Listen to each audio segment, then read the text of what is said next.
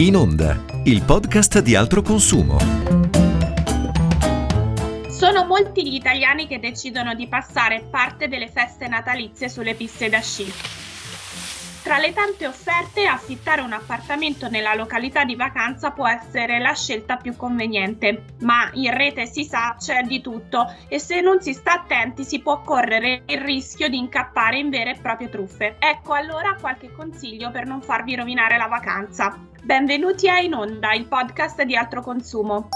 Io sono Michela Di Mario, giornalista, e con me c'è Maurizio Merelli, giurista di altro consumo. Ciao Maurizio, benvenuto. Ciao Michela, grazie. Maurizio, iniziamo. Allora, quali sono le cose a cui bisogna fare attenzione quando si cerca una casa online? Sì, innanzitutto bisogna diffidare dei prezzi stracciati, eh, quindi gli affitti che sono molto più bassi rispetto a quelli della zona devono sempre farci scattare un campanello d'allarme. Poi un altro consiglio è quello di andare su siti di annunci dove si può anche prenotare e eh, tendenzialmente preferire i siti più conosciuti a quelli ovviamente sconosciuti. Una terza cosa che può essere motivo di sospetto sono errori grammaticali, di ortografia, cioè errori proprio grossolani eh, nell'annuncio, oppure altro particolare cui fare attenzione, eh, a volte si trovano fotografie della casa da affittare che sono talmente eh, patinate, talmente impeccabili che sembrano finte. Ecco, tutti questi elementi qua devono farci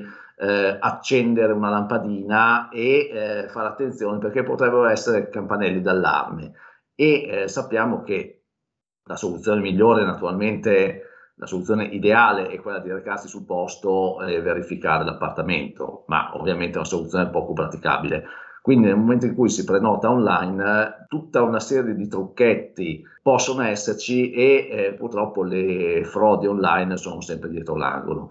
Quindi con questi piccoli accorgimenti diciamo che si può cercare di evitare di arrivare il giorno in cui si è prenotato sul posto e scoprire che in realtà l'appartamento magari proprio non c'è. Le recensioni degli utenti che spesso si trovano sui siti sono sempre affidabili, Maurizio? Sì e no.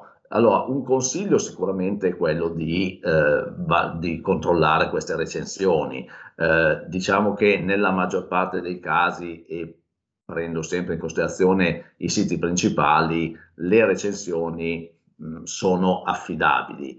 Eh, il suggerimento è quello di fare sempre una sorta di medione, eh, quindi non basarsi sulle recensioni che sono assolutamente eh, positive e neanche su quelle troppo negative, vedere un pochettino nel complesso qual è il giudizio generale e eh, vedere anche se queste recensioni toccano aspetti che possono essere molto soggettivi. Spesso e volentieri negli hotel si trovano recensioni su, per esempio, la cucina, non era la cucina locale, avrei preferito la cucina locale anziché quella internazionale. Ecco, in questi casi sono elementi soggettivi che non devono inficiare il, il giudizio. Eh, vediamo piuttosto magari di fare attenzione a elementi oggettivi tipo era troppo lontano dalle piste da sci oppure il bagno era assolutamente inagibile. Invece per quanto riguarda i pagamenti come bisogna regolarsi? Allora, per quanto riguarda i pagamenti il suggerimento è di non pagare mai assolutamente l'intero prezzo in anticipo ma di concordare una caparra e poi il saldo in, eh, in, un momento successivo che è quello in cui si arriva sul posto.